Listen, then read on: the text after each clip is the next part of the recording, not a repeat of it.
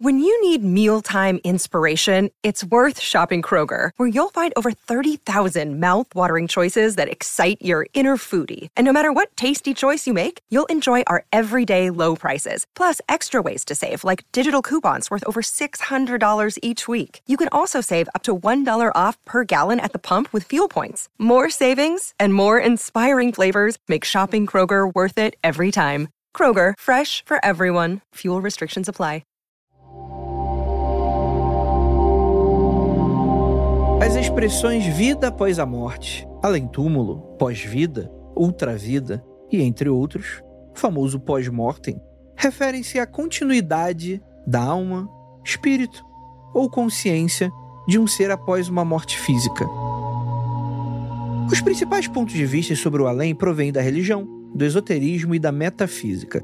E sob vários pontos de vista populares, esta existência continuada frequentemente toma lugar num reino espiritual ou imaterial. Mas será que existe alguma coisa do lado? No Mundo Freak Confidencial de hoje, a gente vai juntar uma grande mesa redonda para falar o que, a gente acha que existe do outro lado. Pelo menos o que a gente torce, né? E a gente vai continuar esse papo logo depois dos recadinhos e a gente já volta. Não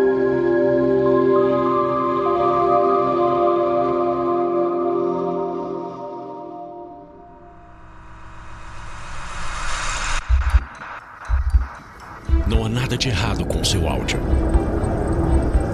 Adentramos agora através dos seus sentidos.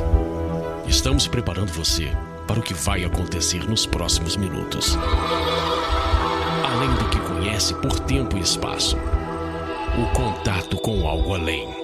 Não conte para ninguém e nunca olhe para trás, pois este é Mundo Freak Confidencial.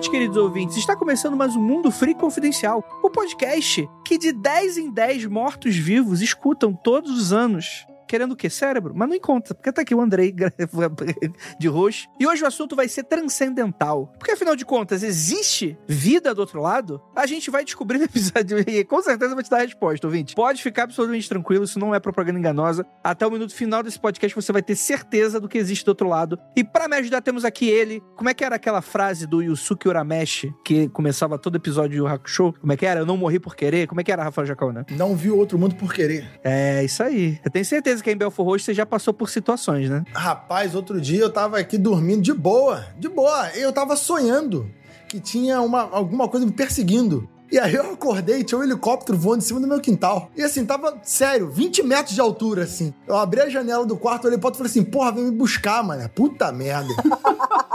Mó barulheiro do caralho, mano. Abduzido pelo helicóptero. Seis, cinco para seis da manhã. Eu falei, brincadeira, hoje que é minha folga, eu posso dormir. Esse corno tá aqui procurando bandido, não vai me achar, não. não vai me achar, não. A cara dele fora da janela, assim. o cara de samba canção, né? Tipo, caralho, me deixa dormir, porra. O cara de samba canção falando, vem depois das 10. Brincadeira. E temos aqui nosso queridíssimo Lucas Balaminuti. Ouvinte, eu não acreditava. Mas depois que eu ouvi a história dos dois ladrões pulando o muro que morreram a bala e agora o fantasma deles pula o muro por diversão, agora eu acredito.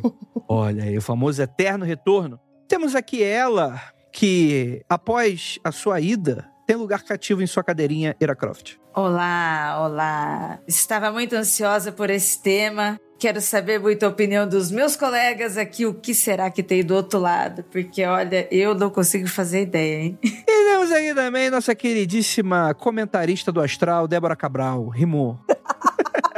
Quero começar a usar isso sempre. Eu vou usar uma frase muito filosófica para vocês saberem o quanto de conteúdo eu tenho sobre esse tema, que é eu prefiro morrer do que perder da vida. É isso. Grandes frases grande frase da teledramaturgia latino-americana. Galera, antes da gente continuar esse papo, chegou a hora.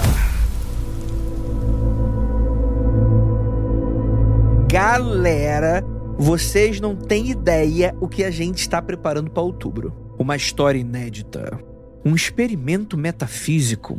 Você sabe o que é O Ruído.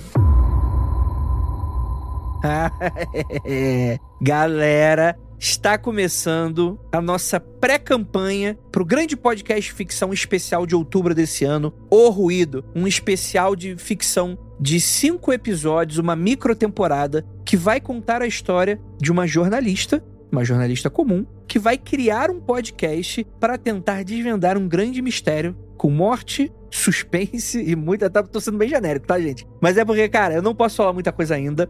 Mas tá bem legal. Para você que gosta de suspense, para você que gosta de thriller de mistério, investigação, true crime, a gente tá aqui, cara, vento em popa uma grande história aí para entregar para vocês. E como você bem sabe, a gente tá fora do Spotify e assim como na vez passada, a gente vai precisar muito do apoio de vocês para a história acontecer. Escrever ficção é um negócio que não é fácil. A gente vai ter que contratar uma edição supimpa, nosso Murilo, grande editor que já me acompanha já, já mais dois, três especiais aí, vai estar tá aí responsável não só pela edição como também pela trilha sonora. Nós vamos ter atores ultra profissionais que se encaixam no papel, com direção de elenco, com um monte de coisa legal. E é claro que isso custa um preço e vai muito além do que a gente consegue com apoio naturalmente, né? Então eu faço dois pedidos para você, galera. Se preparem que em algumas semanas a gente vai começar esse financiamento coletivo e dessa vez, galera, eu vou pedir, por favor, por favor, é tudo ou nada. Se não bater, não deve ser. O que é justo, né? Se não quer, não cai, né? Mas eu acho que vocês vão querer, eu acho que vocês vão adorar a série, mas a gente precisa bater essa meta. Então, galera, para você que não apoia, para você que já apoia, para você que gosta do nosso trabalho, quer ver a continuidade dele, eu vou pedir encarecidamente para para tocar o seu coração e você conseguir fazer com a gente essa série acontecer. Vão ter várias recompensas iradas, metas estendidas que, olha, eu vou falar para vocês. Vai ser muito triste a gente não bater meta estendida. Eu já tô querendo bater sua meta para fazer um negócio. Meta estendida vai ser um negócio que vai deixar vocês pirados. Principalmente a galera metaleira, por incrível que pareça, né? Porque muitas vezes a gente não trata muito desses temas aqui, mas vai ter muita gente que vai pirar muito no que a gente tá fazendo. E aproveitando um anexo a esse recadinho, lembrando, né? Estamos fora do Spotify. Isso significa que a gente depende ainda mais do apoio de vocês, né? O Mundo Free Confidencial, ele é um podcast independente e em breve em todos os agregadores. Já estamos pingando em vários agregadores que o pessoal escuta. Vou pedir para você que tem amigos que querem escutar em outras plataformas ou que pararam de escutar um tempo porque não estava muito acostumado com o que a gente estava utilizando até então. Estamos de volta em todas as plataformas. Em breve eu vou colocar, acho que na Amazon Music a gente ainda não está tocando, mas em breve eu vou colocar também. Se, ah, talvez enquanto você estiver escutando essa mensagem, talvez a gente já esteja tocando lá, hein? Não me comprometo, mas vai acontecer. Então, apoia.se barra confidencial, você já ajuda a gente pra caramba com o mínimo de 10 reais. Mais dois recadinhos rápidos. Para quem é apoiador, estamos mandando e-mails quase semanais para vocês que são apoiadores, com notícias, com quentinhas, com material de produção. Então, galera que apoia a gente lá no Apoia-se, fica de olho, beleza? E lembrando, é esse sábado o Aconteceu Comigo Live. Se você quer ter a oportunidade de encontrar a gente ao vivo e a gente quer encontrar vocês, teremos mais uma edição do Aconteceu Comigo ao vivo. E lembrando, Andrei, eu já fui no Aconteceu Comigo ao vivo. Vai ter outra coisa? Sim, galera, vai ter outra coisa. Cada Aconteceu Comigo ao vivo vão ter histórias diferentes e, ó, convidados diferentes. Esse sábado a gente vai ter Senhorita Tupaguerra. Senhorita não, desculpa. Doctor, Doutora Tupaguerra Terra estará ao vivo. E galera, eu acho que talvez seja a primeira oportunidade que os ouvintes vão ter, moradores de São Paulo e região, de ver ao vivo e a cores, em carne e osso, em Demônio e Anjo, nossa queridíssima demonologista mais amada de todo o Brasil. Não percam agora a oportunidade. Vai ser aqui no centro de São Paulo, sábado, 8 horas da noite. O link no post desse episódio. Então, bora lá para esse programa que ficou incrível. Polêmico, hein, gente? Já peço desculpa pros religiosos de pontão, é? É o nosso jeitinho, né? Então, é isso. Bora pro papo.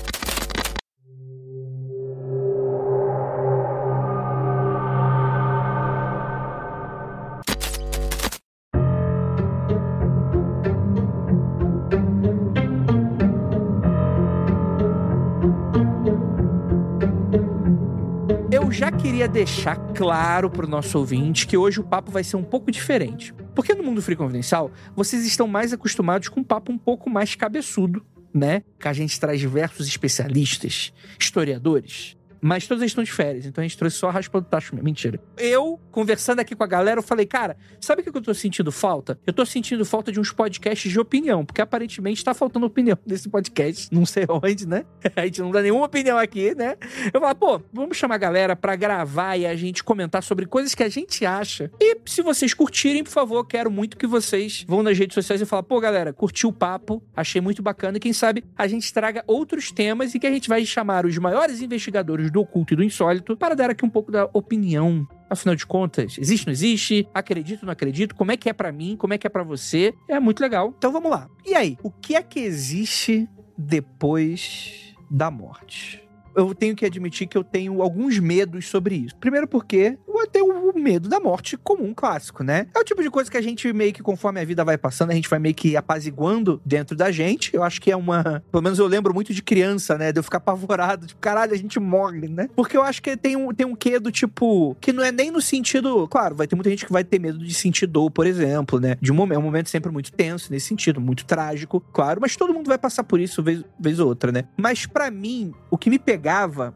era o rolê da dissolução de ego. Naquele sentido do não existindo um céu ou um paraíso. Até parece que eu iria pro céu, né? Enfim, não existindo uma outra vida, né? Um rolê talvez reencarnatório, talvez algumas pessoas acreditam nisso. Se não existe nada, é meio que uma realidade em que você não existe, você não tá pensando. Isso não é meio assustador para vocês? Eu acho libertador. Eu não acho assustador. Eu adoro a ideia de que acabou. Acabou. Tipo, não tem. Você não está mais ali, ficou, já era. Não tem mais nada. Não vai ter mais nada. Acabou. Eu adoro isso. Isso é libertador. Porque você não tem que se preocupar mais com a ideia de que eu vou ser punido pelas coisas que eu fiz, ou eu vou ser recompensado pelas coisas que eu fiz, ou vai ter consequência para mim as coisas que eu fiz. Você tem que ser realmente altruísta e não ser egoísta ao ponto de fazer as coisas porque você quer ou porque você acha certo ou errado. Não tem lei, não tem regra de livro, não tem Bíblia, não tem céu, não tem inferno, não tem Deus, não tem capeta. Ninguém vai te punir, ninguém vai te recompensar. Você tem a responsabilidade de decidir o que é certo, o que é errado, o que é bom, o que é mal. Eu acho isso libertador demais, porque eu me sinto empoderado com isso. Eu vou decidir qual é o que eu vou fazer. Eu vou decidir se isso é bom ou é ruim. Eu vou decidir se eu devo sentir culpa ou não com isso. Eu acho libertador demais, cara. Eu gostaria que não tivesse, eu não sei se tem, mas eu gostaria que não tivesse nada, porque não tendo nada eu me sinto livre para ser dono de mim mesmo, sacou? Eu tô com muito medo do que o Lucas anda fazendo em vida. É falar tão libertador quanto estar sem calças, né? Eu fiquei imaginando quem são os especialistas que o André ia chamar para esse episódio. E eu só lembrei daquele cara que é o Luiz, que ele tinha sido curado de tuberculose, tumor no cérebro e AIDS e tinha apenas uma célula no corpo. Nossa. é. Esse, esse seria um especialista excelente. Ai, ai. Eu acho que um dia a gente tem que fazer um programa de lendas, lendas populares cristãs, sabe? Porque eu também conheço várias histórias dessas. Eu não tenho medo, eu não tenho esse pavor que o Andrei tem, não. Eu não penso sobre isso. Eu acho interessante essa vibe libertadora que o Lucas tem, que ele fala, mas eu não me sinto empoderada, sabe? Eu, eu me sinto meio tipo a sereia virando espuminha no mar, sabe? Fru, fru, fru, acabou. Oh, que bonitinha, tadinha dela. Tipo assim, essa libertação seria. Eu não quero pensar em nada. Tipo, nem se eu tenho que fazer coisas boas ou não aqui na Terra. Tipo, nossa, sou plantinha, entendeu? Recebi alimento, cheguei no final da vida e vou virar espuminha e. Tem muita gente que acha isso niilista demais, né? Não ter nada depois que, que você morreu. É. Mas o niilismo, a ideia de você entender que não, que não tem Deus, não tem céu, não tem inferno, ela é só a primeira etapa, né? A ideia do niilismo não é você ficar depressivo pro resto da vida, porque você, não, você vai deixar de existir. A ideia é você usar isso como forma de liberdade. Então, se você quer fazer alguma coisa, você saiba que você tá fazendo porque você acha certo ou errado. E se você acha errado e tá fazendo do mesmo jeito, você que lide com isso. Ah, eu acho até um pouco de maturidade você tratar dessa forma assim. Mas eu ia ficar muito desapontado se fosse só isso. Que eu ia falar é que eu concordo plenamente com o Lucas, do tipo, quando o Lucas terminou de falar, eu pensei assim, minhas palavras são as mesmas de Lucas, ah, acabou, essa é a minha opinião também, obrigada. E eu concordo, mas eu tenho uma coisa para dizer sobre fantasmas e espíritos, etc, que é um ponto que eu não consigo na minha cabeça deixar, sabe, do tipo, encontrar uma solução por conta do que eu acredito que é bem bastante o que o Lucas acredita também, uhum. mas é uma coisa seguinte, em todas as culturas tem coisa história de fantasma, sabe? Tipo, você você vai ter, sei lá, o demônio do exorcista aparece para mais quem é católico. Aí, se você tem uma outra religião, é um outro nome que se dá, é uma outra história. Tem várias coisas diferentes, várias formas de você ver isso. Mas, bizarramente, em todas as culturas, em todas as histórias, assim, que, tipo, que eu me lembro, pelo menos eu nunca ouvi falar, de uma que não tivesse crescido sabendo que tem história disso, sabe? Tipo, casa mal assombrada, espírito, demônio, qualquer coisa que volta da morte. Existe ali, né? É um tema que é presente em todos os lugares. Debs Jungiana.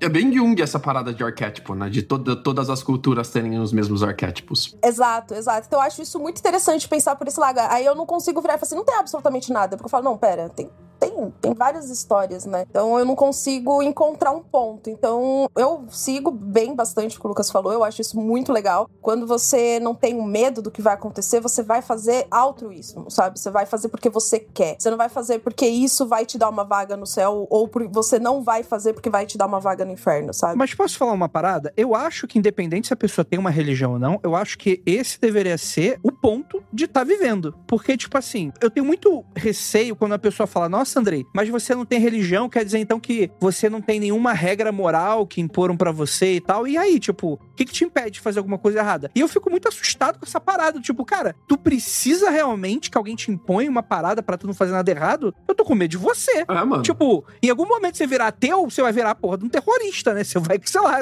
chutar bebê na rua, caralho. Porra é essa? Tipo. Mas eu, eu acho que tem papel pra religião também, assim. Eu acho que, acho que pode, que vale, assim. Mas eu, eu me sinto muito mais feliz, é uma parada pessoal minha, assim. Eu me sinto muito mais feliz eu ditando as regras e eu podendo mudar as regras também. Porque, tipo, se passou 10 anos, cara, e você tem o mesmo entendimento do mundo, eu acho que ou você se tornou maduro muito cedo, ou você tá se tornando maduro muito tarde. Um dos dois, né? Ou você não tá saindo da sua, da sua bolha. Você não tá saindo da sua zona de conforto de jeito nenhum. Absolutamente nada mudou na sua vida para nada ter sido alterado em nenhum momento, em nenhuma ocasião. Eu vou falar aqui, seguinte seguinte, teve uma, vou contar a história, a história aqui. Opa.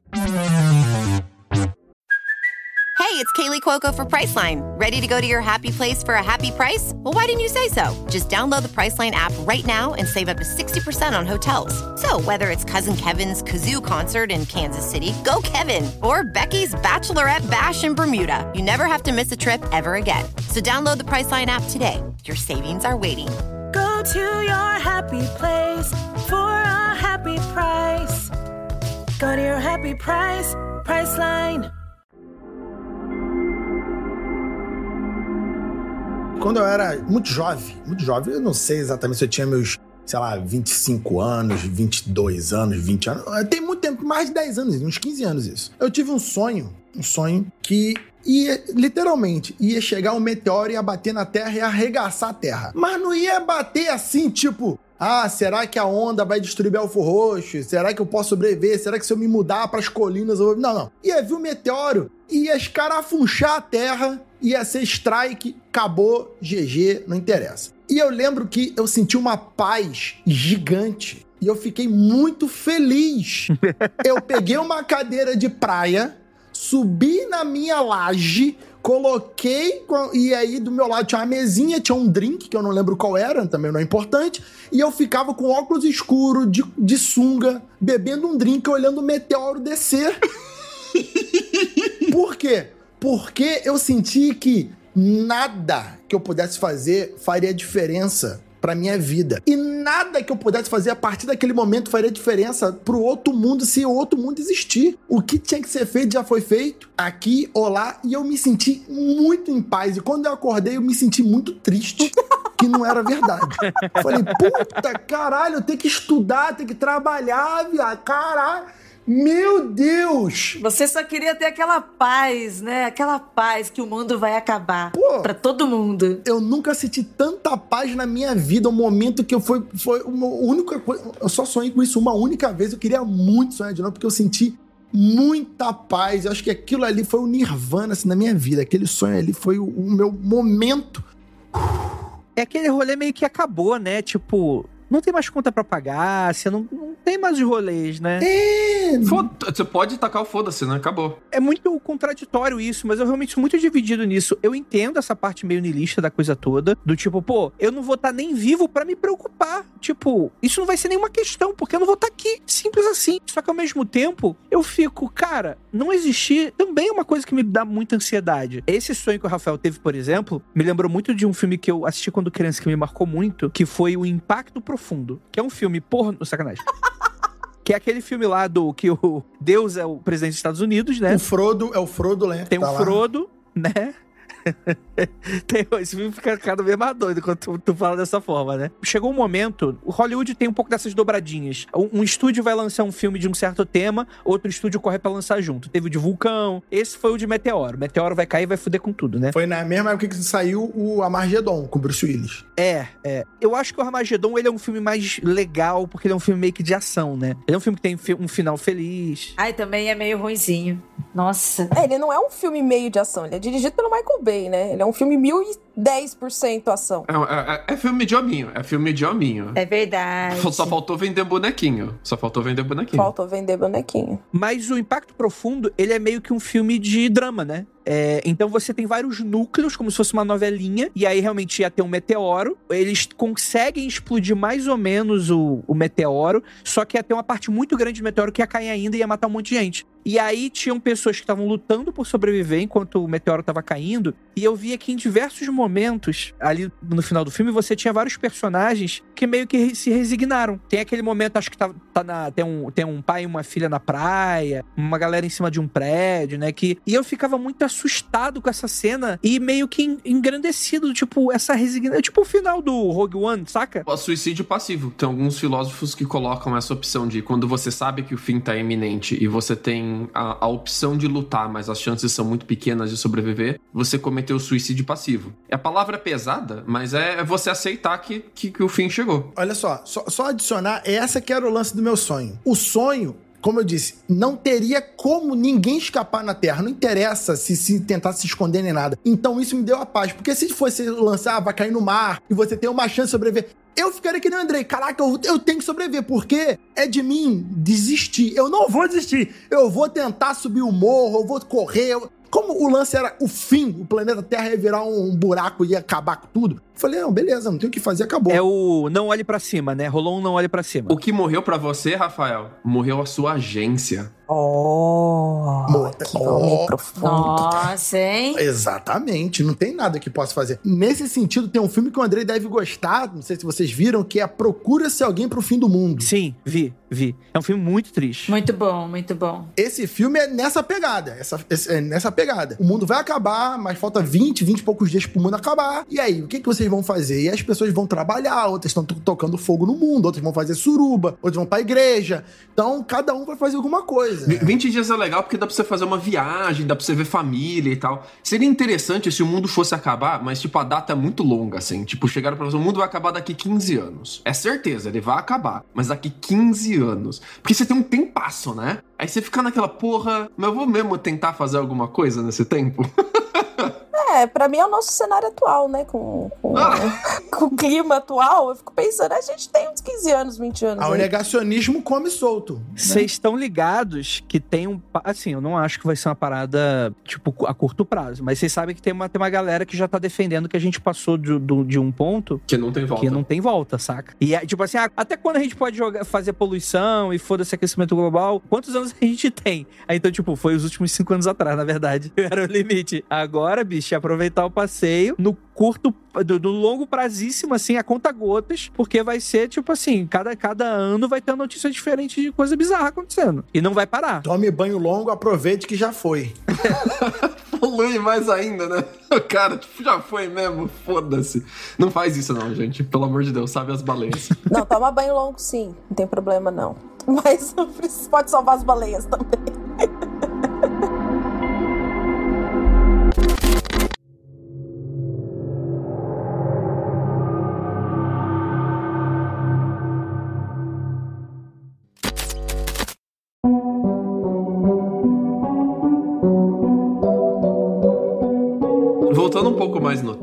Eu falei que eu ia ficar muito desapontado se fosse se não tivesse nada. Tipo, acabou e não é nada mesmo, assim. Porque eu tenho muito pra mim que eu adoro aprender. Uma das paradas que eu mais gosto de fazer é ensinar e logo em seguida é aprender. E, tipo, acabou a chance de aprender, assim. Isso me deixa muito triste, cara. Porque eu sei que tem os grandes segredos do universo e os pequenos também, cara. Um monte de parada que eu queria aprender e eu nunca vou conseguir aprender. Tipo, agora eu comecei a mexer com jardinagem. Eu comecei a aprender sobre as plantas um pouco mais nos últimos anos. Eu nem jardim tenho, cara. Eu moro em apartamento. Cara, mas tipo, isso é uma parada muito nerd, bicho. eu não vou conseguir aprender tudo. Isso. Mas eu tenho três enciclopédias. Eu tenho três enciclopédias de planta em casa. E eu, eu tô lendo elas. Eu tô lendo a enciclopédia. Eu vou no jardim botânico e eu faço aulas teóricas e práticas de jardinagem. E eu não tenho jardim, cara. Mas tudo bem. Ai, Lucas, Lucas, você deveria ir pro nosso lar. Porque o nosso lar é isso que eles fazem. Eles vão pro outro lado, aí chegam lá, eles vão pras florestinhas, eles vão lá onde tem jardim. Você lembra? Tem no filme, tem nas novelas, as novelas que tratam de espiritismo é isso. Eu tô zoando, mas na rea- real é isso. Você tem uma outra vida e tem uma galera que fica lá cultivando no jardim, cuidando dessas coisas. É uma casa de aposentado, né? É isso. O céu pra essa galera é uma casa de aposentado no meio da mata. Uma chácara de aposentado. Eu não tenho esse sentimento tão altruísta quanto você. Eu já penso assim, pô, se houver um outro lado, e dependendo desse tempo que existe o outro lado também, sabe? Se esse outro lado vai ser rápido, se eu vou ficar aqui energeticamente, se eu vou dissipar aos poucos, sabe? Como a espuminha, eu não sei como que vai acontecer dentro desse outro lado, sabe? Quanto tempo ele dura. Mas se ele puder existir eu puder existir nele de uma forma espectral, né? Eu não teria esse sentimento altruísta. Eu realmente queria poder fazer justamente o que eu não posso fazer aqui. Então, quando a gente tem relatos, relatos de, mano, relato de capeta, de duende, de herê, de saci, sabe? Aqueles relatos, meu, que aprontou, assoprou. Eu fico, caraca, exatamente isso que eu vou fazer.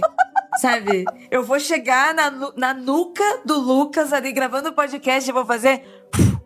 Filha da puta. Vai puxar o pé de quem tá dormindo, esconder o controle remoto. Porque eu não consigo pensar o que a gente faria do outro lado. Que existência. Aí a única existência mais rápido que eu consigo pensar é, pô, aprontando alguma coisa aqui na Terra, que é o que a gente faz. Ah, mas eu com certeza faria essas coisas clássicas, sabe? Eu não ia escolher a minha skin, não. Eu ia trocar a minha skin pra virar, tipo, saci, pra virar loira do banheiro. Eu falei assim, não, deixa eu fazer alguma coisa da hora aí, sabe? Tipo, quero aparecer pra galera aí fazendo alguma coisa da hora.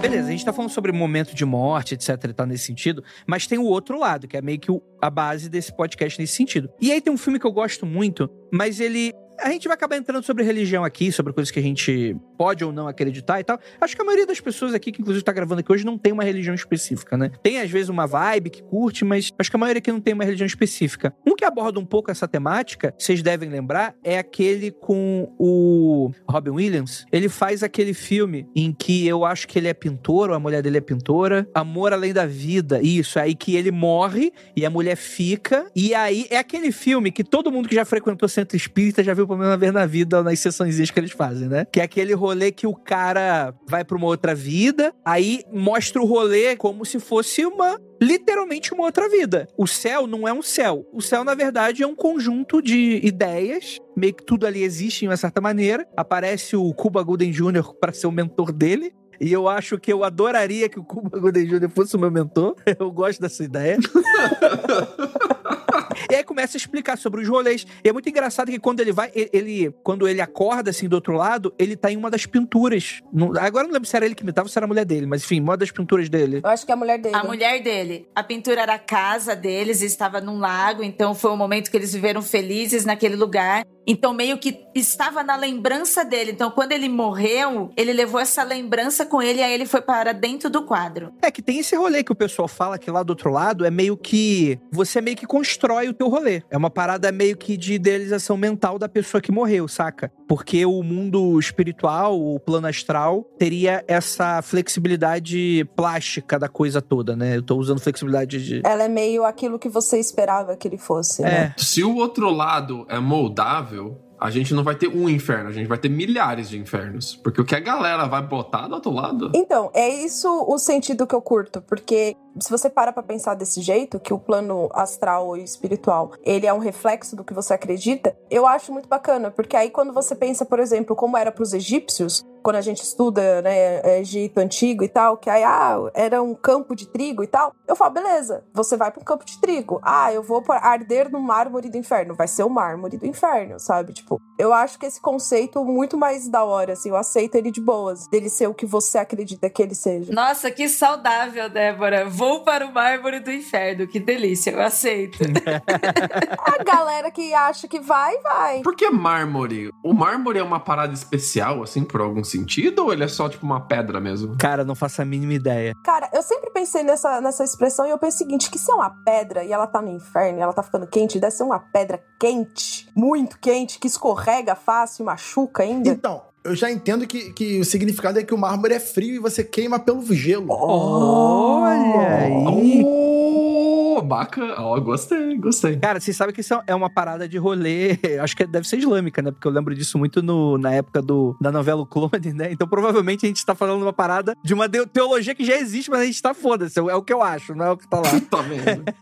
é. Eu não faço ideia. É, eu sei que é, que é dessa parte aí, mas eu não faço a menor ideia, nunca estudei. Quem conhece aí, manda mensagem. Eu sei que tem um diabo deles lá, que é o Iblis, que é um, que é um Ifrit lá, né? Eu acho isso muito maneiro. É esse o filme do, do Robbie Williams em que o céu dele é, é feito de óleo, de tinta óleo? Isso, é. É, isso. esse mesmo. É esse mesmo? Eu achava isso maneiríssima essa ideia, mas eu ficava pensando assim. Se eu posso construir o meu plano astral como eu quiser, imagina a galera do dói da cabeça construindo o plano astral deles, sacou? Então, tipo, eu tenho para mim que a quantidade de gente dodói da cabeça é muito maior do que a quantidade de gente que não é dodói da cabeça. Então a gente teria muitos infernos, porque cada pessoa ia construir um inferno diferente como plano astral para ele mesmo, cara. Então, e meio que constrói, e meio que constrói. No filme, isso retrata o caso da mulher dele, porque ela não vai para o mesmo lugar, mesmo eles tendo vivido a mesma coisa, mesmo ela tendo pintado o quadro. Ela vai para um outro lugar no caso, ali chamaremos de umbral, porque essa coisa mais espírita, ela vai para um, um inferno que ela criou. E aí ela está vivendo aquilo. Porque ela não aceitou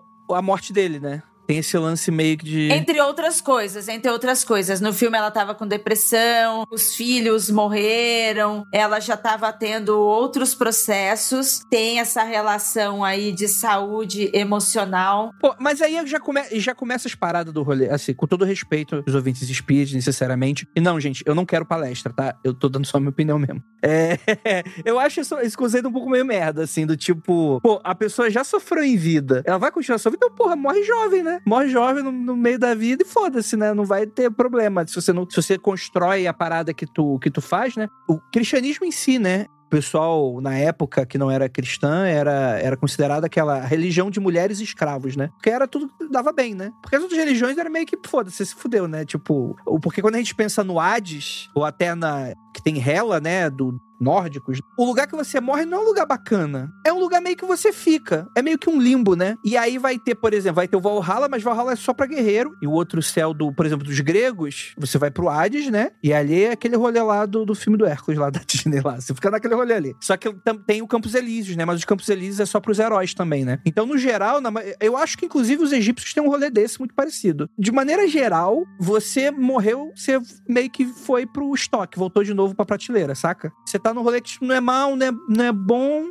tá meio que ali, meio sendo estocado, porque como você tem um monte de gente de que, que morrer. Perdão, mano, mas eu acho assim, é muito se dar importância. O ser humano tem disso. Eu sou tão importante que eu sou o único animal do planeta que tem um estoque espiritual para ele, para ele virar depois uma outra parada ou reencarnar. Ou... Eu, acho, eu acho muito se dar importância, assim, esquecer que, que a, a gente é raspinha da bosta do nada, assim. É. Pra mim, eu acho que, tipo, é muito a gente tentando dar voltas e voltas e voltas em, em cima do fato de que o universo diz pra gente que a gente não é importante, a gente morre às vezes meio que de bobeira, sem, sem ter conclusão, sem ter finalizado a sua história, sem ser protagonista de nada, sem ter feito nada muito relevante. E tem muita gente que tem poucas pessoas que se importam com isso. Cara, para mim tem a minha família tem a minha esposa, tem algumas pessoas que gostam de mim, acabou, cara. Se eu morrer, acabou, é isso. Tipo, ninguém vai ficar sabendo, mano. E é isso. Indo pelo lado oposto, eu acho uma coisa muito legal, que é assim, se a minha vida importa tanto assim, a ponto de eu ter alma, etc,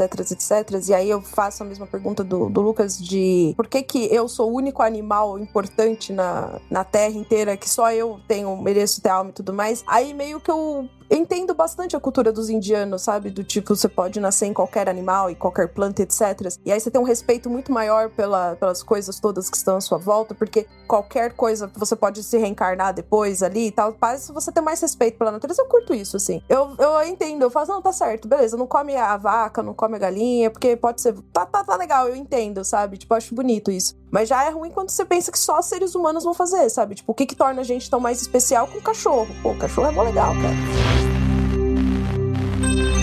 Cara, eu gosto muito desse rolê indiano, do rolê do, do Sansara. Uhum. Que é tudo uma parada sem fim. É, porque, tipo assim, ao mesmo tempo que tem alguma coisa, mas ao mesmo tempo afeta isso diretamente o que o Lucas estava falando, que é algo tão grande que você só faz parte de uma parada. Mas não é uma parada que tu, que tu vai, vai te dar uma grande importância. Você pode religiosamente trabalhar com relação a isso para tentar sair do Sansara. Mas no geral, a gente tá meio que preso aqui, né? Tipo um presídio aqui, né? Tipo.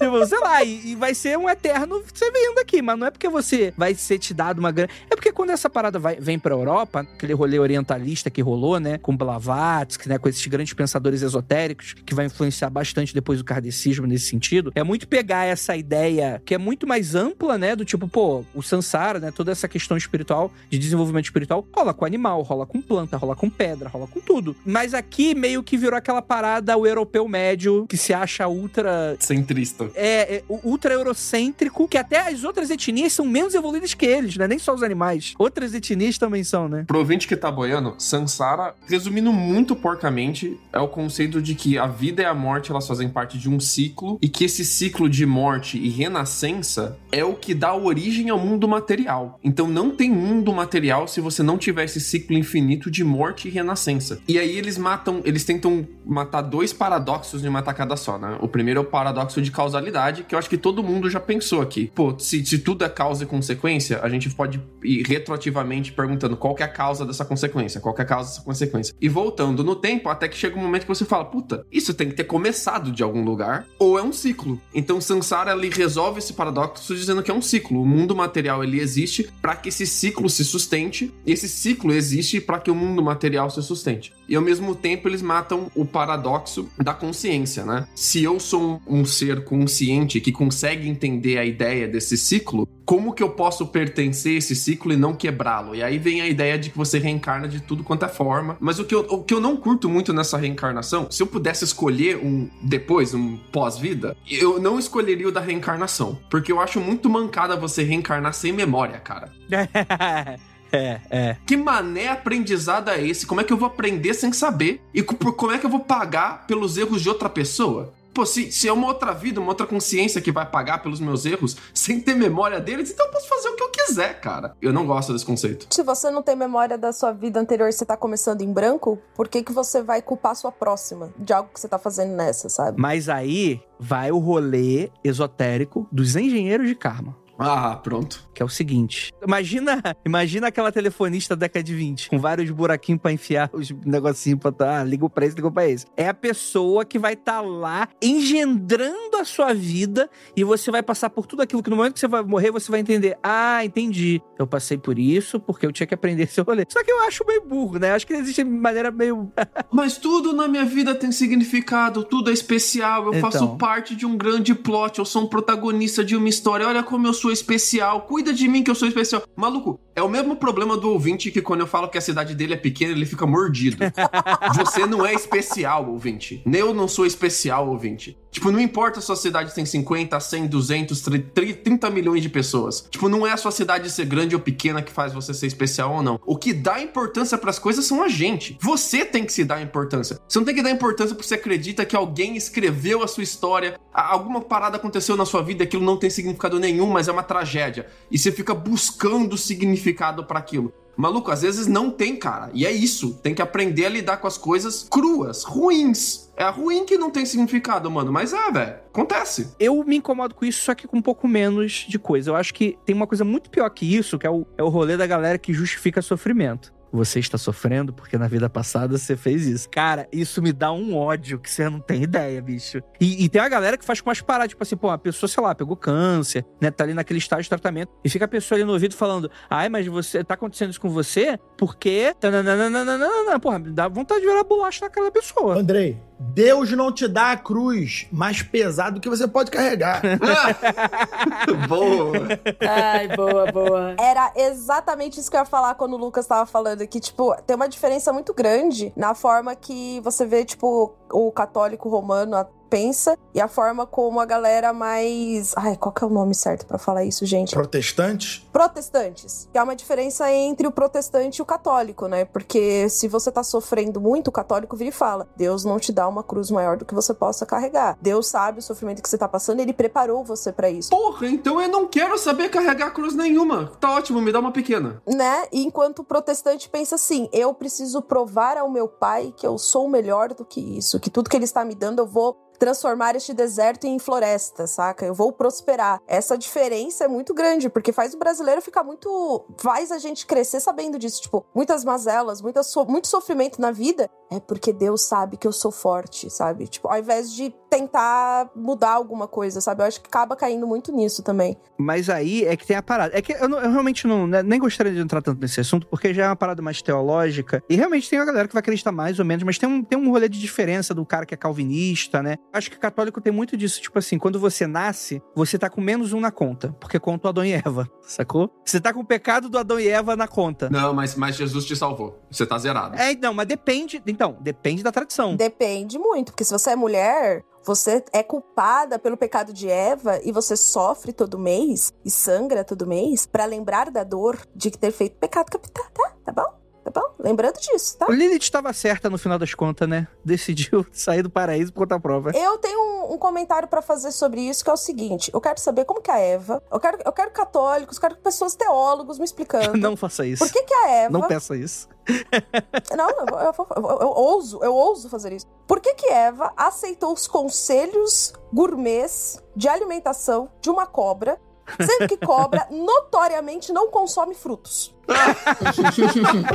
uma cobra chega e fala: come essa maçã, ela é legal. Aí a, a pessoa tem que olhar e falar: você não come fruta, você não come banana. Mas é porque ela era vegana. Como? Tipo, se fosse um macaquinho oferecendo um fruto, se fosse o, o bicho que come fruta, Jesus Cristo, ela devia virar e falar assim: o coelho ali, ó, mó gostoso, comi, um, comi o primo dele ontem, saca? Tipo, mas não fruta, cara. Aceitar conselho de um bicho que não come fruta. Onde? Onde que isso aconteceu? Pelo amor de Deus, não faz o menor sentido isso, gente. Não faz o menor sentido. Debs me lembrou uma parada que eu reaprendi recentemente, que todos os mamíferos colocavam ovo. A placenta, a ideia de gestação interna e placenta, ela vem muito depois dos mamíferos já serem um, um grupo estabelecido de animais. Então já tinha mama, já tinha leite, mas o mamífero botava ovo. O único que sobrou que bota ovo é o logo do Mundo Freak, que é o nosso ornitorrinco. E o Equidna também coloca. O Equidna também, na verdade, verdade. Mas em um determinado momento da história do universo, todos os mamíferos colocavam ovos. Eu acho isso muito maneiro, cara. Cara, eu tô muito com a cabeça explodida agora. Da mesma maneira quando eu descobri que baleia era um cachorro que voltou pra água. Mas mesmo, cara, no cachorro. Muito claro.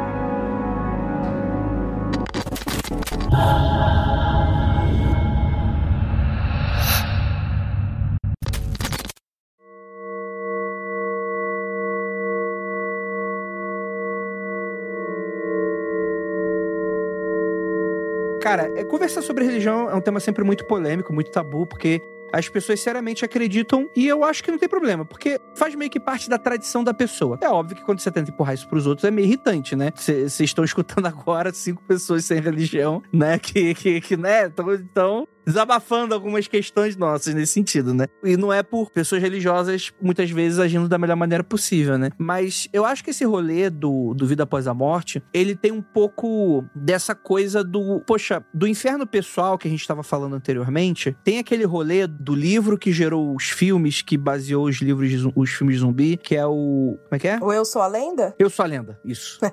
Porque Eu Sou a Lenda, qual era a parada? Eu Sou a Lenda é muito maneiro, porque ele é um livro meio de zumbi, só que é com vampiros, né? Ele que meio que gerou essa estética de, de filme de zumbi hoje, por incrível que pareça, muito interessante. E aí ele tem uma parada que eu nunca esqueci, que o cara, o Neville, ele vai meio que estudando, ele é o único, o último sobrevivente da Terra, aparentemente, né? E ele vai estudando pra tentar falar, pô, eu vou esperar morrer aqui? Inclusive é um, é um debate bem interessante, né? Ele não faz o suicídio passivo. Ele, porra, ele tá lá na casa dele, toda noite aparece os vampiros pra encher o saco dele, mas ele tá lá sobrevivendo, né? Aí ele fala, quer, quer saber? Cansei dessa porra. Eu vou fazer o seguinte, vou pegar aqui minha bike, meu carro, vou lá pro centro da cidade, eu vou começar a estudar essa porra. Eu vou começar a montar uma casa pra, tipo, resistir melhor. Porque tem muito dessa lógica dos filmes de zumbi, né? É bem essa, bem essa ideia, essa dinâmica, assim, né? Aí ele vai pra cidade, pô, o que, que será que deve ter acontecido? E aí a gente vai descobrindo que nessa sociedade, nesse mundo, meio que rolou uma doença, meio que uma, uma epidemia, uma pandemia. E aí as pessoas foram se transformando em zumbi. Então a gente vai pra um rolê meio científico. E ele, como um cientista, não lembro se ele já era antes e tal, mas ele começa a pegar uns livros assim de biologia, de sociologia e tal, e ele começa a estudar bastante. E ele começa a formular umas teorias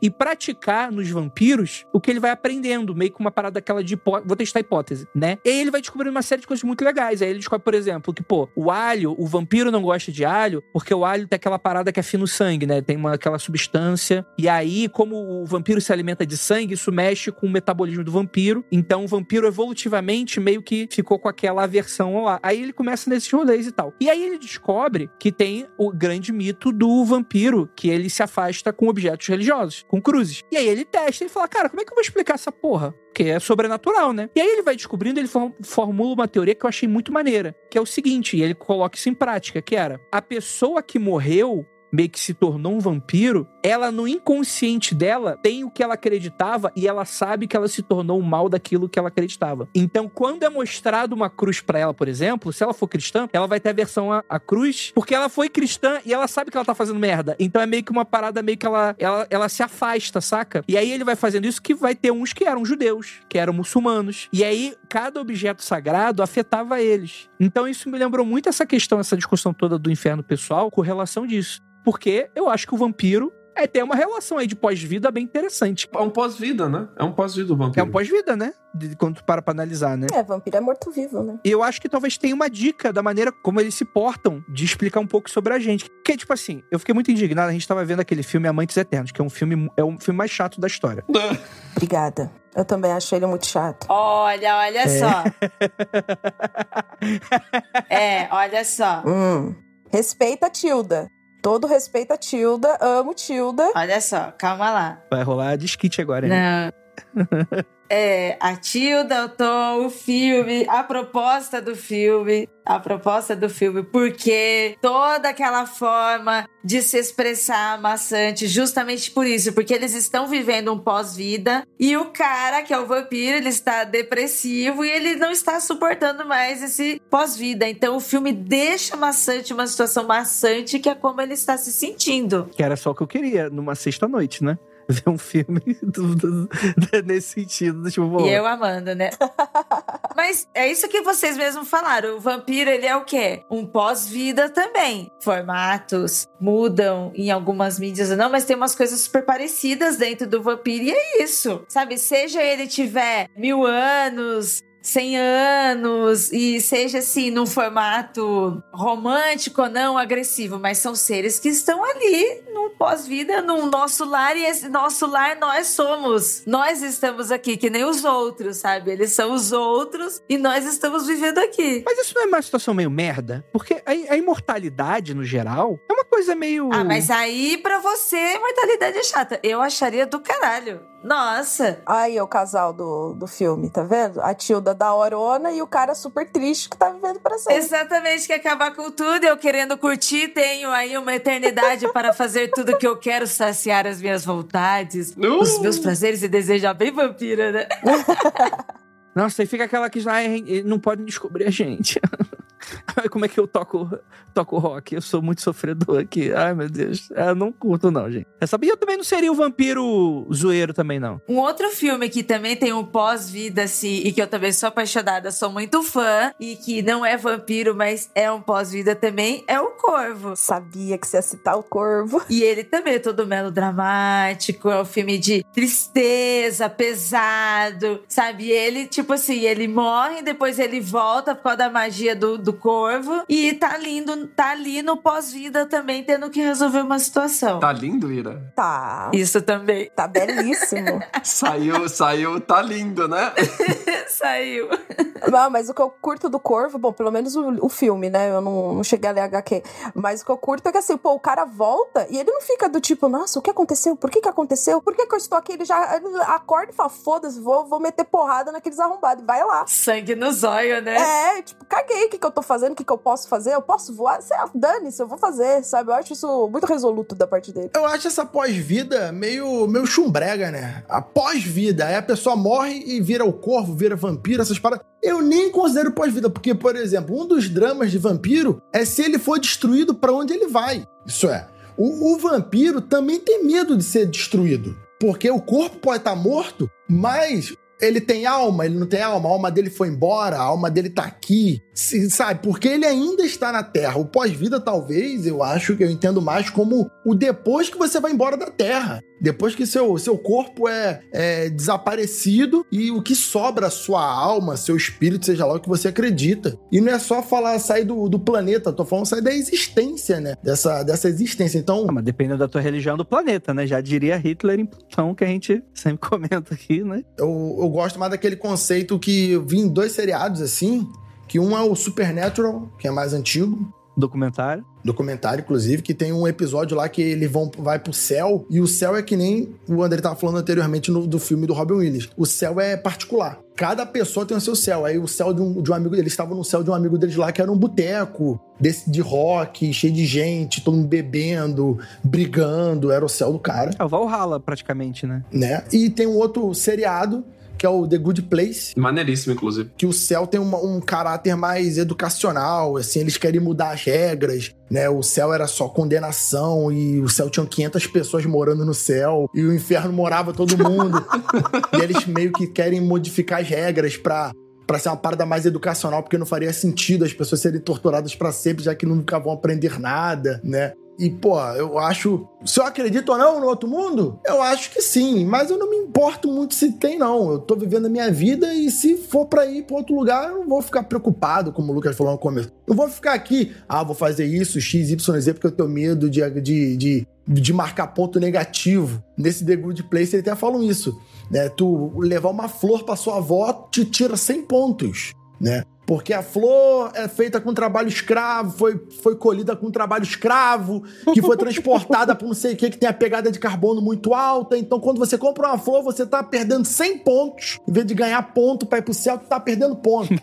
Então, a quantidade, a pontuação de ir pro céu já foi toda descaralhada, sabe? É, e tem um, um, um outro clássico da tele... Não, não seria teledramaturgia brasileira, mas sim dramaturgia brasileira, que eu considero que eu acho maravilhoso, que é Deus, do Porta dos Fundos, que, que é só do tipo, o cara chega e fala, errou, Papua Nova Guiné tava certa. Tipo, e como que você vai saber que os caras estão certos, cara? Como você vai saber o que, que era pra fazer? Eu, eu, eu penso nisso, aí vai chegar, eu vou estar lá, vai ter um, sei lá, um pássaro num lugar, vai ter alguma coisa. Não sei, eu vou ter que me virar na hora. Tipo, ninguém voltou e falou o que que era, de verdade. Ninguém trouxe provas, de verdade, de como é que era, sabe? Muita gente tentou, muita gente filosofou e ninguém conseguiu a lugar nenhum. Então o que eu penso só é que você tem que cuidar bem da sua vida atual, sabe? Você tem que estar tranquilo, você tem que, tipo... O que eu sempre penso, assim, vai ser muito filosófico, profundo, mas é sempre, tipo, o que que você vai deixar quando você for? Quantas pessoas vão estar felizes que te conheceram? Quantas pessoas vão estar tristes que você foi? Essas são as coisas que importam, são as pessoas que você deixa, são as coisas que você faz. Não é necessariamente o que, que vai acontecer depois, porque honestamente a gente não tem como saber. Cara, eu acho que eu ia ficar muito puto se eu morresse, aí aparecesse a galera de branco e falasse assim: ó, você tem que cumprir aí uns 15 anos de trabalho no nosso lar. e eu descobri que tem emprego, tem mais valia na porra do, do nosso lar, cara. Na tradição taoísta chinesa, eles acreditam que existem círculos, né, de, de pós-vida e você vai graduando de um círculo pro outro. E a forma de você graduar de um círculo pro outro é fazendo trabalho burocrático. Ai, não, cara. É. Isso aí é realmente a forma de ir pro céu. Fazer trabalho burocrático tem que, tem que dar alguma coisa pra pessoa. E, e não é trabalho burocrático de hoje, não, cara. Que você digita CPF da pessoa no sistema e lança nota. É trabalho burocrático, estilo Império Chinês de dois mil anos atrás. Você tem que carimbar a parada com tinta, você tem que escrever com, com pincel, sacou? Caralho. Tem que aprender os caracteres chineses. tipo o Yu Hakusho, tá ligado? Tem lá toda a burocracia, né? Dragon Ball, quando vai pro outro mundo, tem lá o senhor da Emadayo. Isso. Isso é japonês, chinês, tem, tem algumas semelhanças nessas, nessas culturas religiosas. E eu acho, assim, muito doido que eles escrevem muito bem como são cada etapa do- dessa burocracia. Então, primeiro você tem que passar por toda a burocracia. Então, tem uns três círculos de você, tipo, pegar fila, pegar senha, Meu Deus. encher formulário. É. E, tipo, esse é um conceito de dois mil anos atrás, pelo menos. E depois que você faz tudo isso, aí você vira um burocrata de, de, de nível baixo. E você vai subindo nos rankings burocrata. E, tipo, no- na tradição taoísta, né? Você tem o, o grande lá em cima, que, tipo, o imperador do universo, né? Ele, ele é um mega burocrata. E, tipo, a ideia de pós-vida pros caras é um sistema de império burocrata. Todos os conflitos que você vê, que você assiste de tradição taoísta, é, é o conflito budista taoísta, quando o budismo chega muito forte na China, né? De quebrar essa burocracia. Então, por exemplo, o Rei Macaco, que vai dar origem depois ao Dragon, vai ser inspiração pro Dragon Ball, por exemplo, tem inspiração para Pokémon também. O, Rei Macaco, né? Ele é, ele traz o budismo e quebra com, com, com essa tradição do céu taoísta, de pós-vida taoísta. Ele vai até lá em cima, até o grande imperador, porque ele não quer mais essa parada de, de, de burocracia, de pós-vida burocrática. Afinal, ele é um macaco, né? Um animal assassino. Ele quer que as pessoas reencarnem, quer que as pessoas sejam livres para fazer outras coisas. O conflito budismo-taoísta, budismo contra taoísmo é muito forte na cultura chinesa, a ideia desse conflito, né? Mas eu acho muito, muito doido, cara, que, tipo, dois mil anos atrás os caras já imaginaram todo um pós-vida baseado na parada mais chata que você podia imaginar. Eu tenho uma pergunta sobre isso, não sei se você vai conseguir responder, Lucas, que seria, por exemplo, burocracia. Beleza, a gente vai pensar em INSS, a gente vai pensar em, sei lá, Detran, a gente vai pensar no- nos sistemas burocráticos que a gente tem hoje. Mas quem tá trabalhando lá, quem tá carimbando, quem tá validando as coisas, tá fazendo algo por algum motivo. Qual é a- o motivo dessa papelada? Que papelada é essa? É pra quem? Não tem. Não faz sentido, não tem motivo e não tem fim. Essa é a ideia. Que bacana! Ai, gente, gostei desse inferno, desse inferno. O, ca- o cara que tá lá em cima, que tá, tipo, o deus dos deuses, o cara que tá lá em cima é um cara que passou a eternidade fazendo isso, sacou? Pô, mas posso falar uma parada? Eu acho que o chinês deve olhar pra gente e deve achar a mesma merda. Sabe por quê? Porque todo, o tipo assim, o inferno do Dante Alighieri, ele meio que, por mais que a gente saiba que é ficção, ele meio que moldou o imaginário cultural ocidental do que, que é o inferno. Então você tem os sete círculos, cada círculo com o seu pecado. Para o chinês deve ser uma parada muito arbitrária. Aleatória, né? Porque, de fato, é. Tipo, alguém definiu umas regras. Assim, realmente, os pecados são coisas que às vezes são meio ruins mesmo. Sei lá, o maluco é avarento. É porque também ninguém, ninguém tem um pecado só. Todo mundo coleciona todo o conjunto de pecados. Qual, em qual tu vai cair? É, então, é, a ideia geral é que eles, eles falam que tem o maior pecado que tu cometeu, eu- pelo que eu entendi. Tipo, aí você vai para aquele que foi, tipo assim, a tua vida toda tu passou fazendo essa merda. Mas é medido como, né, cara? Tipo, como é que Então. você vai medir o tamanho do pecado? Que pontuação maluca, que escala de, tipo, quantos cartão amarelo eu levei na vida? Eu acho que o certo é passar um telão da sua vida inteira, em tempo real, você tem eternidade. Pra todo mundo ver. Pra todo mundo ver. E aí a galera se diverte com aquilo, galera ri das tristezas que você passou, dos constrangimentos no trabalho, galera ri da- das diarreias explosivas que você teve. E aí eles vão anotando, falam, ah, aí foi errado, hein, olha. Por que, que você fez Tem episódio do Porto de Fundo que é assim. Ah, é verdade, tem. Pior que tem, pior que tem, olha lá. Acho muito bom. É bom também. Imagina eles julgando esse bando de otários sexta-noite gravando podcast. Olha lá de novo eles. É, inclusive, uma coisa que eu ia falar do, do filme, que a gente tava falando antes do Robbie Williams, lá do Amor Além da Vida, é que uma das, das análises dele é exatamente o, a Divina Comédia, né? São sete círculos, porque ele vai lá buscar a mulher dele pra levá-la pro outro lugar. Então, são sete ciclos do inferno, né? É isso. Uhum. Ele faz esse, esse rolê mesmo também. No Não é muita vontade de querer organizar as coisas demais? De querer organizar o universo em pequenas regras, em pe- sabe? Cara, isso é a parada que é o seguinte: as pessoas, elas precisam ter um motivo que justifique por que, que o mundo é tão merda. E, e vão precisar se sentir bem no sentido, tipo assim, ah, não, vai haver alguma justiça em algum momento. Porque nesse mundo a gente sabe que não vai ter. Ou, nesse exato momento, tem um ditador que vai dormir muito bem. Tem um um genocida que tá cagando numa privada de ouro. E muita dessa galera vai morrer dormindo, viu? Com 90 anos de idade. Assim como os torturadores da ditadura, a maioria já morreu de velho, né? Tá aí, né? Isso talvez seja uma parada que eu não fico chateado com a pessoa se a pessoa acredita em inferno, nessas paradas assim, não. Não, imagina. Mas, não, imagina. Não, fico revoltado. Não. não. Super gente boa, até conheço. É, eu fico revoltada quando eles acham que eu vou pro inferno deles. Aí é o meu ponto. Mas eu gostaria de ir pro inferno deles, porque o céu deles deve ser muito pior. É o famoso, né? Se o, se o inferno é sexo, drogas e rock and roll, tá bom. Em um momento muito egocêntrico, todas as culturas já imaginaram que a gente fica trancado à terra se a gente tiver problemas mal resolvidos ou alguma coisa que a gente. um conflito que a gente não resolveu, seu espírito fica. O seu pós-vida é ficar aqui até aquele conflito ser resolvido por alguém que tem que entender de forma críptica como resolver o seu conflito, tal qual uma quest de RPG. E eu, eu acho essa ideia mega interessante em formato de storytelling, assim, porque, tipo, é legal você imaginar que o conflito ficou e o conflito é maior que a vida, o conflito é maior que a pessoa, né? Eu acho interessante. Mas eu acharia muito merda, assim, tipo, as minhas pendências ficaram para outras pessoas resolver, sabe? Eu não queria isso para ninguém, não, cara. Eu vou tentar deixar todas as minhas contas pagas para ninguém ter que resolver, cara. Não, então. Não, mas sabe que eu fico uma parada chateada que, tipo assim, é uma galera que, que eu acho que acaba ficando muito passiva com as paradas. Do tipo, ah, não, sofrimento existe, é isso aí, vai continuar assim. Tem aquelas paradas lá da Madre Teresa de Calcutá que o pessoal fala que ela era, né? Do tipo, ela, ela ajudava os pobres, essas paradas assim. Mas até falar com a velha, ela falava, não, mas a gente precisa trabalhar pra manutenção dessa porra aqui.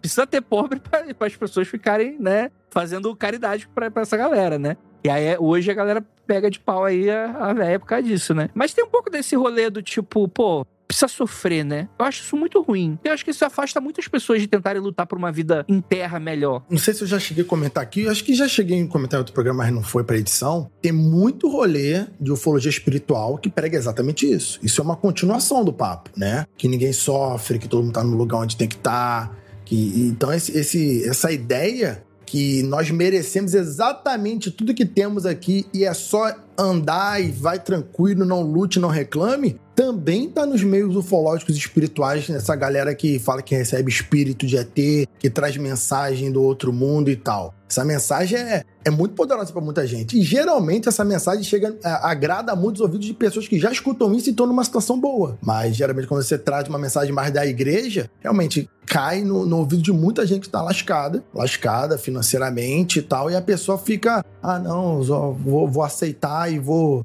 vou, vou continuar. A pessoa acha que tudo ali na vida dela é do jeito que Deus quer. E ser contra a vontade de Deus é muito errado, né? Você não, quem é você para saber mais do que Deus? Então ela se, se acomoda, né?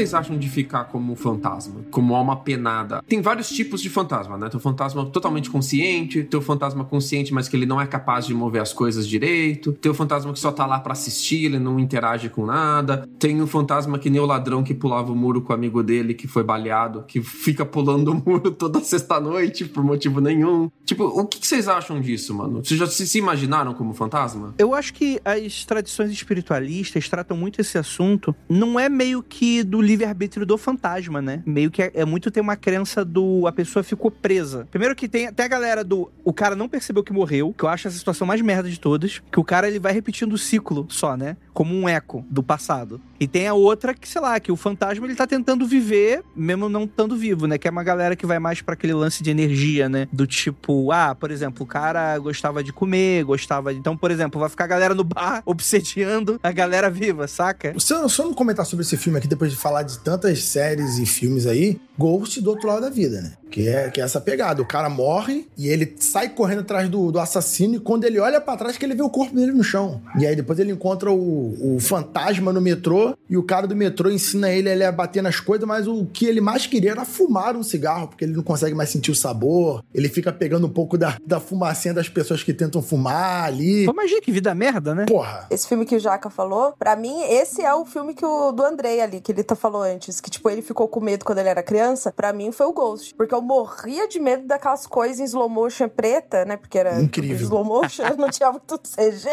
Aqueles fantasmas pretos em, em slow motion vindo te buscar assim. Nossa, eu falava, Jesus, eu não quero morrer pra isso, não. Jesus. E isso sempre assustou. E o Ghost, eu acho que é uma parada que eu acho interessante, que é sobre as pessoas serem apegadas. Talvez você se torne um fantasma um eco, um espírito aqui na Terra, quando você é muito apegado, você deixa muita energia da sua vida naquilo ali. Então ele não queria, ele não queria ir pro outro lado até ele encontrar, até ele solucionar quem matou ele, né? Por quê? E aí o outro não queria ir embora porque ele queria fumar, porque ele era apegado aos bens materiais, algo do tipo. Então tem um, um lance desse de não se apegar tanto a bens materiais e você vê os líderes religiosos completamente embebedados em, em dinheiro, em fortunas. Vocês lembram daquele filme lá, Os Espíritos, do Michael J. Fox, que passava no SBT? Sim! Cara. Nossa, eu adorava ainda. os fantasmas eram tipo uns brother, né? Tipo, tinha um cara com escopeta, né? Tinha um. Tinha, porra, a galera ficava exatamente. Era o mesma- Gasparzinho com o Michael J. Fox. É, então, é um Gasparzinho, só que evil, né? Porque tinha lá um rolê, tipo, tinha um fantasma serial killer. Era violento, era bem violento, apesar de ser engraçadinho. Porrada, né? É, ele é do Peter Jackson. É com a tecnologia desse filme que eles conseguiram fazer o Senhor dos Anéis. Caralho, não fazia ideia dessa informação. É.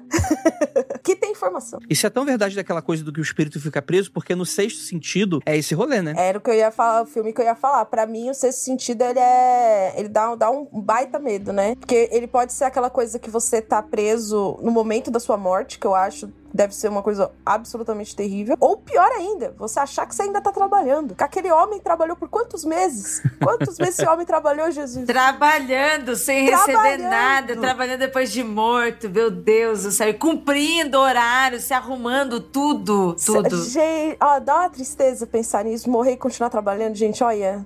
Tá uma coisa que é muito triste. Mas ó, provavelmente quando a gente descobriu que morreu, deve ter ido pro céu ou pro inferno. Mas é melhor do que o nosso lá, que o céu tem que trabalhar mesmo. Não dá, não. Aí é a eternidade ali. Um céu que se trabalha, eu sou contra, gente. Um céu que se trabalha, eu sou contra. Um céu burocrático, eu sou contra, cara. Não, pelo amor de Deus. eu já morri. Você ainda quer me fazer trabalhar depois de morto? Não dá, não dá. Cara, tipo, pensa o seguinte, pensa o seguinte, você sempre vai ter uma função. Olha que doido pensar nisso. Como é que isso deve ser horroroso? Você não é um ser existente, você existe para ter uma função. Nossa. Exatamente. Esse é o ponto. Eu acho que é a pior coisa do, do universo, essa parada, cara. Função dos outros é o caralho. Eu decido quem eu sou. E o que eu vou ser são as escolhas que eu faço, as consequências que elas trazem, o caráter que eu tenho, o que eu decido que é o bem ou o mal. Se for isso mesmo, se eu tenho uma função, perdão, cara, porque eu não tô cumprindo ela, não. eu sou o pior funcionário. Não tem funcionário do mês? Vou ter ser o pior funcionário do mês. O que acontece? Tem cagada remunerada no nosso lar? acho que essa é a per- grande pergunta desse episódio. Mas eles cagam? Essa que é a pergunta também, né? Ah, acho que sim. Eles são remunerados? O problema de falar que todo mundo tem função é a porrada de gente que sofre, sofre, sofre e morre, e a porrada de gente faz um monte de maldade. E aí, qual é a função desses caras? Era fazer maldade mesmo? Porra, tinha que fazer os outros sofrerem? Tipo, meio foda falar isso, né? Exatamente. É, mas aí, né, vai ter lá os engenheiros de carga que estão preparados para cuidar dessa questão aí. Que vai abrir um número de protocolo se você perguntar pra eles, né? Igual quando o Loki vai pro vai para aquela na série dele, né? Nossa, amo. Começa a imprimir as merdas que ele fez. Aí começa a imprimir, imprimir, imprimir, imprimir. Fica 15 minutos imprimindo. Ó, isso foi tudo de merda, tu tá condenado. Agora tu vai ter que. Essa é a tua parada, né? Não, não isso. O negócio do Loki, todo o sistema ali, como ele é feito, aquela burocracia sobre aquelas outras vidas, sei lá o que, fantasma, existência que estão do outro lado, e continuar aquela mesma burocracia de carimbo e papel e tudo isso. Não dá, mano. O meu conflito mal resolvido que vai me transformar em fantasma é eu ter matado o Pode Isso sem ter avisado nenhum ouvinte. A gente simplesmente parou de publicar, depois de três anos publicando toda semana e não avisou ninguém. A gente só, só morreu. É o seu pesar, né? É esse daí, é o seu karma, Lucas. É o seu karma para a próxima vida de podcast. Ou seja, você tá anunciando oficialmente a morte do Pode Isso nesse exato momento, onde você não tem Twitter. Três anos depois que ele morreu. Tem ouvinte até hoje que aparece nas DM assim do, do Instagram e acha do nada e. Ô Lucas, o Pode Isso acabou? Falei, cara, acabou em 2021. Cara, você sabe quando você morrer, vai ter uma galera que vai te cobrar por causa disso, né? Vai. Tipo, vai, vai ter, vai ter, vai aparecer lá, galera. Mas perdão, cara, podcast elabore e por favor, não, não que não tenha podcast no pós-vida, velho. Em uma vida só tá bom demais. Cara, sabe o meu pavor? Já encaminhando aqui pro encerramento? Fazer essa merda pra sempre. Adoro gravar podcast, adoro podcast, mas eu fico imaginando, será que daqui a 30 anos eu vou estar fazendo podcast? Isso me deixa um pouco com sentimentos muito conflitantes. Imagina se eu vou pro nosso lá e tenho que gravar podcast. Se essa for a sua função. Nossa. É, é, porque já é podcaster aqui. Já é um bom podcaster aqui. Me comunicar, né? A rádio, a rádio no nosso.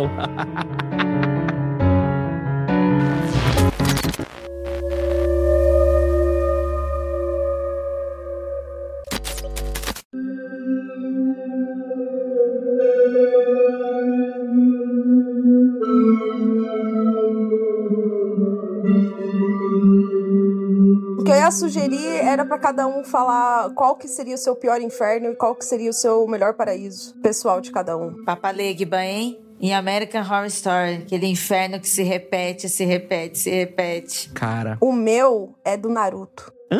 E é uma cena normal do Naruto. É uma cena bonita e emocionante que pra mim eu assisti aquilo e pensei, isso é o meu inferno. Tipo, eu entendi ali que a cena, agora eu não vou lembrar qual temporada, eu não vou lembrar já porque eu assisti Naruto muito tempo atrás, que é uma cena de batalha e aí muita gente tá machucada, aí vem lá aquela Hokage da cura, que eu esqueci o nome dela. Tsunade. Eu ouvi falar, não sei. Deve ser, não sei. Eu nu- nunca assisti Naruto, não sei que anime. Vem ela e vem curando todos. E ela cura todos com uma lesma gigante. As pessoas entram na lesma, se curam e saem. Quando eu vi aquilo, eu pensei: esse é o meu inferno. Eu vou entrar numa lesma gigante, ficar viva, sair de uma lesma gigante, ter a consciência de que eu estou saindo de uma lesma gigante, morrer do coração, ser absorvida pela lesma gigante novamente, ser curada de novo. Cara, que parada específica. Que tortura! Por que você está fazendo isso com você, Debs? Meu Deus, socorro! Eu vi aquela cena. E assim, aquela música bonita. Ai, as pessoas estão sendo curadas. Ai, a guerra acabou. Todo mundo feliz. E eu olhando aquilo em choque, pensando, gente, esse é meu inferno. Gente do céu. eu jamais quero ser curada numa batalha Naruto. Pavoroso. Pavoroso. Esse seria o meu pior. E o meu melhor seria do filme É o Fim, que tem o Seth Rogen. e tem até a Emma Watson. Maravilhoso, muito bom. Porque quando eles chegam no céu, eles ganham uma areola e os Backstreet Boys cantam. Se eu pudesse fazer isso, com certeza esse seria o meu céu. Só levantar o dedinho e aparecer eles cantando e falar, é isso. Com certeza. Esse é o meu, meus dois melhores e piores ali. Definitivamente, com certeza. E o de vocês? Olha, eu acho que o meu céu seria um céu parecido com o The Good Place. Isso é, eu poderia ficar lá fazendo o que eu quiser, entrar em salas, em portas que teriam o lugar que eu quisesse, a informação que eu quisesse. Poderia fazer o que eu quisesse ali, videogame, jogos, festas, viagens, lugares que eu quisesse estar. Mas o meu inferno eu não posso falar, porque se falar, atrai, né? Eu prefiro não falar, porque eu não quero ser atraído pro meu inferno particular. Eu prefiro, né? Imagina. Não manifestar no plano, no plano físico. Não, as pessoas que estão ouvindo isso vão, vão ficar desejando isso pra mim. Que isso? Tem muito hater aí, tem hater, e eu prefiro que eles não saibam quais são os meus medos depois da morte. Eu prefiro deixar só no meu, no meu íntimo. Mas se quiser torcer por mim, muita coisa boa aí no céu do Good Place já tá ótimo pra mim. Não tem problema não. É viajar muito pelo universo, ia ser show. Ia curtir muito, né, Rafa? Porra, curtindo a vida doidada. E aí, depois de muito tempo, eu pudesse me desfazer e não viver mais. Porque também viver pra sempre, no céu pra sempre, deve ser um saco, na moralzinha mesmo. É, porque é a eternidade, né? Novamente. Cara, imagina. Todo mundo de branco, não pode beber, Esse que é o ponto. não pode comer. No Good Place, a galera, depois de muitos ciclos, quando a galera quiser, ela se aposenta e vai embora, literalmente. Se desfaz, volta pro universo a energia e Deus que, Deus que fica contigo. Gostei bastante disso. Gostei bastante disso.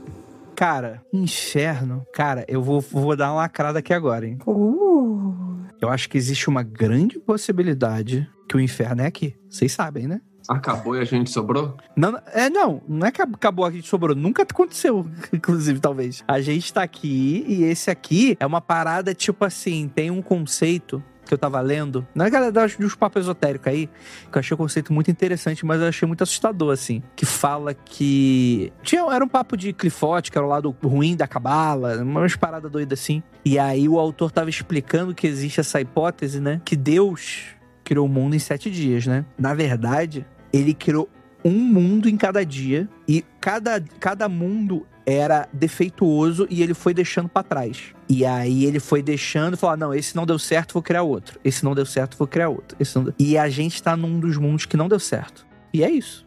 A gente é uma falha. A gente é um dejeto, uma malcriação de um designer que está aprendendo e que abandonou a gente pra trás. Eu acho isso show, porque continua sendo a filosofia do Lucas, do tipo, então tá tudo bem. Vive a sua vida aí que é só isso que tem. É assim que você se sente, André? O que que aconteceu na sua infância, cara? Vamos conversar?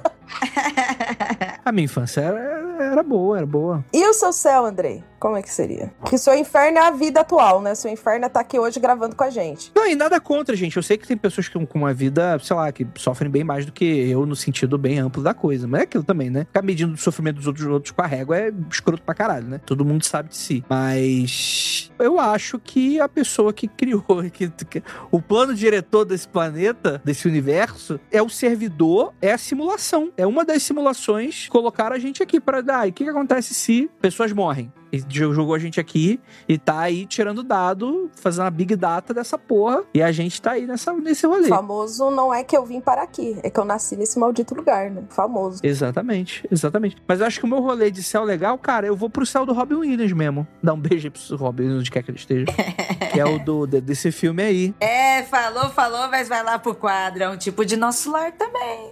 Então, mas aí é isso. Mas não tem muito por onde fugir, né? Mas nesse quadro tem o Cuba Gooding Jr. Exatamente, cara. Eu sou muito apegado com o Williams Jr., mano. Eu acho que, acho que vai ser show. Mas aí eu gosto desse rolê do tipo, você vai pra um lugar que você. É que depois tipo, ele não fica só lá, né? Tem uns outros rolês que ele, que ele tem que fazer depois. E o problema, meu problema é tem que fazer depois. Tem que. Tem. Eu não quero ter, mas eu gosto muito dessa ideia do tipo, você vai pra um mundo planejado teu. Pra tua parada, saca? Pro teu rolê. E aí é isso. E aí, pô, vou lá, vou visitar o da Ira, falar, pô, Ira, como é que você tá e tal? Pô, legal, pô, show de bola, né? A Ira vai ter, obviamente, né? Vai ser a imagem do inferno. em que ela vai estar como capeta master fazendo, né? Torturando os outros. Good place, pô. É o good place da Ira, vai ser esse, né? Eu falei, e aí, Ira, tudo bem? Não, show de bola, vou voltar lá. pro- Deixa chegar na minha vez, vocês vão ver só. Acho que seria alguma coisa nesse sentido. E eu vou fazer uma proposta pro ouvinte, hein? Quando eu me for, esse momento vai acontecer, em algum momento, acreditem se quiser, ouvinte. Dizem que não, mas eu, eu acho que sim. Rezem por mim, que eu vou criar um céu pra gente. Vamos fazer esse rolê? Isso daí se chama pacto, hein? Falar, pô, vou pro céu lá que eu andei, mas tu tem que confiar que vai ser maneiro. Vai ter que confiar que vai ser maneiro. E talvez eu seja um ditador sanguinário, né? Com a, com a arquitetura que eu planejei. Mas é um risco que vocês vão ter que correr. Não sei. Mas fala aí, Ira, qual é o teu? Olha, bem, o meu inferno, é, eu fiz a citação lá do American Horror Story, porque é lá no, no inferno onde o Papa Legba, ele tá tomando conta, ele é um inferno onde é uma repetição da- do seu pior medo, do seu pior desejo, do seu pior sonho, sabe? Nossa, isso é horrível. E é, é um loop infinito, né? Então eu, eu sinto que esse inferno pra mim seria meu inferno, assim, meu medo, meu negócio de do outro lado ser algo virar um eco, sabe? Virar um eco e tá ali nesse, nessa coisa repetitiva. E agora céu, bem, agora céu eu vou fantasiar, gente. Vou jogar lá pra cima, hein? Céu pra mim, eu totalmente viveria como um personagem, sendo um fantasma, mas se fosse pra eu escolher, o céu pra mim seria, claro, sendo vampira. Ia querer viver entre os humanos sorrateiramente como vampira. Esse seria meu céu. Nossa. Ira, você pode escolher. Ah, você quer um céu, nosso lar bonitinho? Não, eu quero esse aqui. Eu quero viver de vampira. O seu céu é o morto-vivo. Então você se recusa a morrer mesmo. A Ira ia ser a Carmila. Nossa, com muita honra. Essa é a Carmila do Castlevania. Quer dizer, a Carmila também, do livro também. Aquela Carmila também. Boa citação, Rafa. O Lucas não acredita em absolutamente nada disso, né, Lucas? Ah, mas eu posso escolher, uai. Não, não pode. Não pode. É, eu também não acredito e escolhi. Ateu não pode. Pode criar mundo sim, porque eu criei o mundo, eu serei vampira. Então, tá criado. Cara, pra mim o céu tem que ter bolo pudim, que é o- a parada mais sensacional que o ser humano já criou. Um ser humano olhou pra um bolo e falou assim: o que pode fazer esse bolo melhorar? E ele colocou um pudim em cima do bolo. Não é uma camada de pudim, ele colocou um pudim, uma unidade inteira de pudim em cima do bolo. Pra mim isso é o céu, cara. E pra mim, o, o inferno, pra mim, eu, eu tenho um sonho recorrente que eu já contei aqui no Mundo Freak, onde só sobrou eu no mundo, assim. É um sonho que eu acordo de domingo de manhã e só tem eu, não tem mais ninguém. E às vezes eu acho que esse é o meu céu. E às vezes eu acho que esse é o meu inferno, assim. Tem dia que eu mudo de opinião, assim. Então hoje eu olho inferno, ficar sozinho no mundo e não tem mais nada pra fazer além de mim mesmo. Mas falando sério, assim, de verdade mesmo, se eu pudesse escolher uma parada pra ser céu, ia ser tipo uma universidade barra biblioteca gigante, assim. Ai, nerd. Pra caralho. Onde eu pudesse aprender pra sempre, mano. Aquela biblioteca que tem no Doctor Who, basicamente. Isso. Hoje eu quero aprender biologia, eu vou aprender biologia. Amanhã eu decidi aprender outra parada, eu vou aprender outra parada. E eu, cara, eu nunca vou me entediar. Pode ficar o resto do universo ali, que eu vou, que eu vou até o fim. Isso é trabalho também. É trabalho. Mas gostoso, irmão, gostoso. Eu gosto de me fuder, a verdade é essa. Eu posso trocar o meu céu? Por bolo Vai. pudim? Pode. Não, porque eu acabei de lembrar que foi um crime que a gente não não citou isso. Eu acho que podia ser um céu Izekai. Você vai um mundo de anime.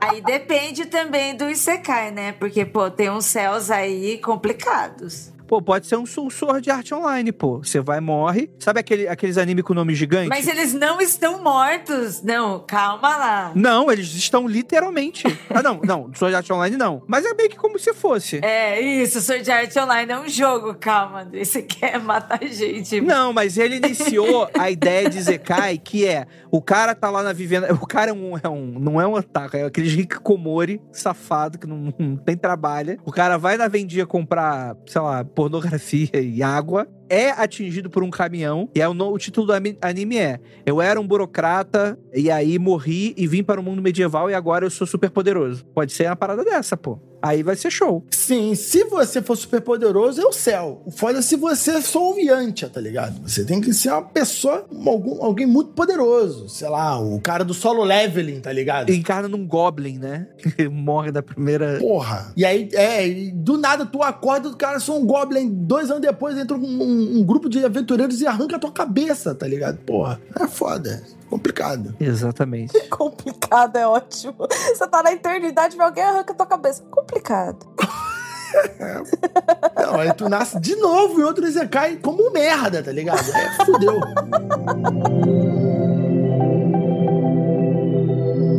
E qual vai ser o seu céu, gente? Fica aí uma pergunta aí pra vocês. Vocês gostaram desse formato? Queria pedir desculpa a toda a galera aí que acredita no nosso lar aí. Tive nenhuma intenção aí de ofender ninguém, não. Um beijo aí pra vocês. A todas as religiões do mundo pedimos desculpas. Todas as religiões do mundo pedimos desculpas. Até porque quando a gente for pro nosso lar, pô, a gente vai ficar burocrata junto. A gente vai ficar ali fazendo papelada junto. Então, É. fica aí um beijo pra você. É, no futuro aí, na- na- nesse, nesse pós-vida, quando vocês encontrarem a gente, vocês falam, falei, eu tava certa. A gente olha, vai, é, tava, estamos aqui preenchendo papel o dia inteiro. É, exatamente, pô, parabéns aí que você tá certo. Olha, olha que que a gente tá aqui preenchendo, né? Cuidando daqueles computadores do Lan House lá do nosso lar ali, mandando, né? Essas porra. É, então é isso, gente. Muito obrigado pra todo mundo que ficou até aqui. E aquilo, não olhe para trás.